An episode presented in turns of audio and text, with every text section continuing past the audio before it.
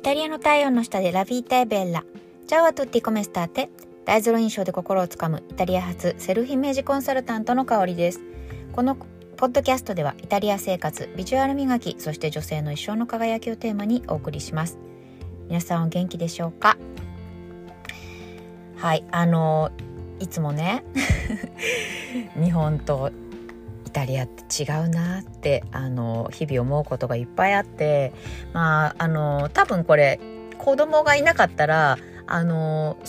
ここまでいろんなことをさらに気づくってことなかったと思うんですけどまあ今ねこうやってティーンネイジャーの娘がいる母をやってるまあことでですねまあなんていうのかなイタリアの子供たちってこうやって育って大人になってくんだなっていうのをこう客観的に見ています。うんそうそうあのね、例えば何でしょう。あの、私たち日本人って、例えば彼ができたとかしてね。うん、で、なんか、それこそ親に内緒で、どっかこう、なんでしょうね。あの、なんか、うん、まあ、泊まりに行ったりとか、何でしょう。うんまあねあのお年頃になればそういう行為もするという。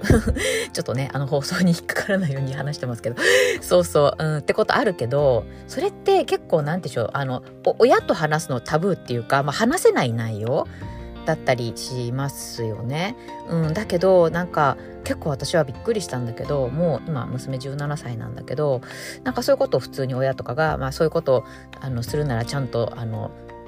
つけなきゃダメだよみたいな話とか結構したりとか、うん、あとはなんかもっとさらにびっくりなのがあの何でしょう。うんカップルだとその相手のお家にお泊まりに行ったりとかしてたりしてて、うん、まあさすがにイタリアもね私たちの世代の頃はそれはなかったらしいんですけどでもなんか今のジェネレーションは結構それが普通みたいな感じになってるみたいで、うん、なんか私にしてみれば結構びっくりというか。うん何でしょうね。あのどうですか？皆さんどう思います？え？って感じしません？そうそうそう。うんそんなねあの日々あまりにもこうびっくりというかちょっと受け入れがたい。でも受け入れなきゃみたいな状況とかあったりしているあのはい。日々イタリアの日々です。はい。という感じで今日のテーマはえー、はい。今日のテーマです。えー、型というものは存在しないというようなねテーマでお送りしたいと思います。あのー、なんでしょうやっぱり日本っていろんなルールをもとに成り立ってる国だと思うんですよね。っていうのはやっぱり日本は小さな国で島国だからいろんなことを統制すること統制って別にあのあれですよ中国みたいにとかなんかこうなんかルールが厳しくて自由がないとかそういうんではなく、まあ、自由はあるんだけどただその社会の決まりみたいな形でこれはしてはいけないとかこうすることはあの非常識だみたいなところがすごい強い国だと思うんですよね。でもそれは別に悪いことだけではなくあのそれがね国をあの綺麗にし保っていると思うし例えば何でしょう。街が綺麗だったりゴミが落ちてなかったりそれこそあの最近では何でしたっけ？えっと、まあ、サッカーのねワールドカップとか。でなんか日本人がゴミ拾いをしてたりとかって毎回話題になったりしますけどそういう精神とかあとは相手をこうなんでしょうね気遣う気持ちとかあるいはまああのなんて言うんでしょうな空気が読める国民というか。だったりするのも全てはこの、えー、ていうのかな、いろんな、そのお互いに、まあ、気を使って、いろんなその規約というか規制とかがある中で生きてるからこそ出来上がってきた精神なのかなっていうふうに思うんですよね。で、それはいいところもあり、悪いところもありですよね。うん、なんか、あの、それをね、みんなが気持ちよくやってるで終わればすごいいいで終わるんだけど、そうじゃなくて人の目を気にして、なんか誰かに何かを言われてしまうからやめといた方がいいとか、うん、あるいは何でしょう、それこそ、あの、昨今、えー、コロナの時のマスク警察とか、なんか、あ、私も辛いんだからあなたもマスクしなさいよみたいな同調勢力とか、なんかそういうことがあるからやっぱり日本は生きづらいなっていうふうに思うんですよね。そう。ででもそこで一人だけ違うことをする勇気がないと。うん、っていうのはやっぱり日本での生活がすごく馴染んでいるしなんか本当にそれをそれから一歩外れると私はすごいなんか人間失格ダメ人間なんじゃないかみたいなところがあるからこそできないっていうのがあると思うんですね。うん社会から外れてるっていうふうに思ってしまう。それが思いたくないっていうのがやっぱりあると思うんですよ。うん、でねあの私それがすごい外れたのがやっぱりこの海外生活でうんあの何でしょうね。何でしょう。やっぱりあの私たち日本人ってあの人からどう見られるかをすごい気にするしそう見られるからやめとこうみたいな発想がまず一番最初だと思うんですけどイタリアでいるとイタリアの方ってその極端に言うとですよ。人に迷惑かかるかもしれないけどでも自分がやりたいからやるみたいな。そっちが強いというか、うん、なんか結構それで成り立ってるというか、なんか、で、それ、それにもしかしたら、その何でしょう、まあ結果的には人に迷惑かけないかもしれないけど、なんかその、ある意味自己中というか、でやったとしても、それに対する、その周りの人も許容っていうかがね、なんていうのかな、受け入れる器があるっていうか、まあ、あの、いいんじゃないみたいな、うん、人は人だしみたいな感じの、なんていうのかな、その器の大きいところがやっぱりあるっていうのが、うん、私はすごいイタリアが好きなところなんですよね。で、まあこれ別にイタリアに限ったことじゃなくて、やっぱり海外って、あの、例えばフランスに住んでる方とかね、の話とか聞いたり、まあ、他の国ね、あの、近隣諸国、イギリスとか、えー、ベルギー、えー、スウェーデン、えー、とかね、えー、ギリシャとか、うん、いろいろね、そういったところでの話とか聞いてたり、あるいはコミュニケーションを取っててもわかるんですけど、別にイタリアだけじゃないんですよ。そう。基本的にみんな自分が好きなことやってますよね。うん。で、やっぱりここすごい大事だなって思っていて、だって一回の人生なのに、そんな人の言うことを気にして、そんな、あの、自分で枠作って生きてたら、息苦しくないですか？うん。そうそうそう。で、なんだろう。うん。それをねすごいこう気持ちいいなあの楽しいなもう私はもうこういうふうに生きたいって生きられてるって思えるんならいいんだけどそうじゃなくていや私は本当はこうしたくないのにでも我慢してる。とか私は本当はこういうことをしたいのにうんでもなんかうん世の中のルールがこうある。こうだから私もこうあるべきだよねっていうふうに決めてるとかっていう方ってすごい私はいるなっていうのを日々あのいろんな場面で感じるんですよね。うん、自分のそうだなあのサロンのメンバーさんと話してたりとかあるいは、えっと、自分が今ビジネスを学んでいる、えっと、コミュニティでに参加してる女性の話とか聞くとわすっごい制限があるなって思ってるんですね。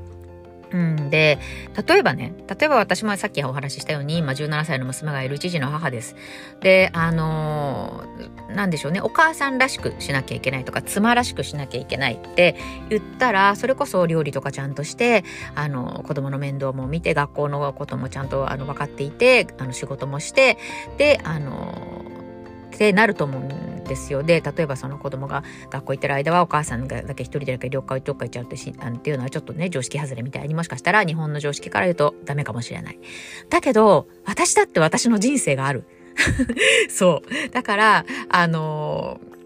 ー、すごいね、これ言ったらわがままっていうふうに思うかもしれない、思う人もいるかもしれないんだけど、そう、例えばですね、私、あの、日本にどうしても行きたい理由が今あって、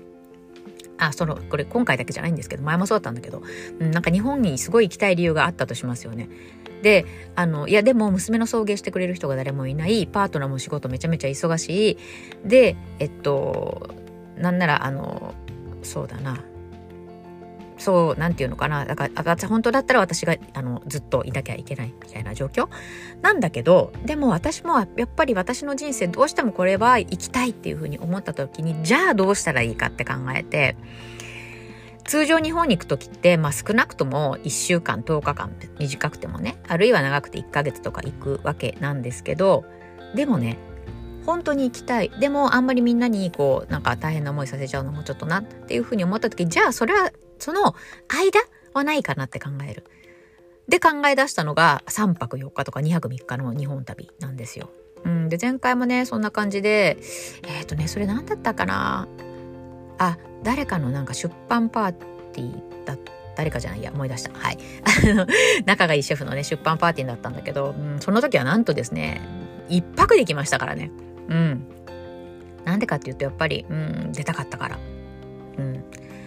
で後で後悔するよりもたかがそのね200 3日って思うかもしれない。でもそれだけのことでも何て言うのかなうんちゃんと自分で動いてやったってことってすごい自分の自信につながるしあのなんだろうな変わるんですよやっぱりね、うん、価値観とか。うん、だからこういう経験をやっぱりねそのお母さんだからこういうことしちゃいけないとか妻だからこういうことしちゃいけないとかっていう前に自分がどうしたいか自分はどう生きたいか後で後悔しない生き方ってどういうどっちだろうって考えるのってすごい大事だなって思ってます。でこの考え方できるようになったのも別に日本にいる時はあんまりできてなかった。のね。そう。だから、うん、やっぱり海外に来たことすごい大きくて、で、なんだろう、海外に行くってその観光だと変われないんですよね、ここまで。まあ、もちろん全然行かないよりはいいんだけどね。そう。だけど、なんか、生活してていろんなイタリア人のこの考えに触れ合って、それで変わったっていうのはやっぱり大きくて。うん。そういう経験を私はね、なんか、あの、日本にいらっしゃる方にしてもらいたいなと思って、12月、えー、1日、2日でベネツィアでのイベントをちょっと考えました。うん。で、なんか通常海外イベントとか、えっと、他のね、まあ企業家さんとかもなさってるんですけど、私の、えっと、強みはやっぱり、あの、18年間生活してるので、あの、本当に現地での、なんていうのかな、このコミュニケーションの取り方とか、っていうのを実際一緒に行動して見てもらいたいっていうのがあります。うん、イタリア人がどういうことを言ってるのかっていうのももちろん通訳するから感じてもらいたいし、うん、そのなんていうのかな。あの、本当の生のコミュニケーションが聞ける。つまり、英語でやっぱりコミュニケーションすると第二言語だから、お互い、あの、まあ、コミュニケーションはできるけど、深いところまではいかない。だけど、あの、自分が現地に住んでることによって、その現地のコミュニケーションの取り方っていうのがやっぱあるんですよね。話し方のコツコツというかポイントというか。そう。っていうのを通してどういう会話が生まれるのか、どういう生活をしてるのか、どういう人がいるのかっていうのをやっぱり感じてもらえるのですごく、あの、パラダイムシフト、えっと、価値観が変わると思うし、うん。そう。あとはやっぱり現地でこう、楽しんでいる人生を謳歌してるような過ごし方をしてもらいたいと思うので、2日目はね、あの、私のイタリア人の友人を呼んでパーティーをしようと思ってます。なので、あのね、もし興味がある方いらっしゃいましたら、今日の22時からですね、このベネツィアイベント詳細を、えっ、ー、と、YouTube ライブで詳細をお話ししたいと思っています。はい。あの、イベントのこともお話しするんですけど、なんか結構原理原則というか、なんで私がこう、やりたいことをやってるかっていう やれてるかっていう秘訣もね、ちょっとお話ししたいと思うので、もしよかったら、えー、概要欄の LINE 公式の方へ、えー、来てくだされば、そちらの方からですね、視聴リンクをお送りしますので、よかったら見に来てください。はい、ということで、ちょっと今日長くなっちゃったんですけれども、参考になればとても嬉しいです。それでは、良い一日をお過ごしください。イタリアから、セルフイメージコンサルタントの香りでした。ボナジョルナータ。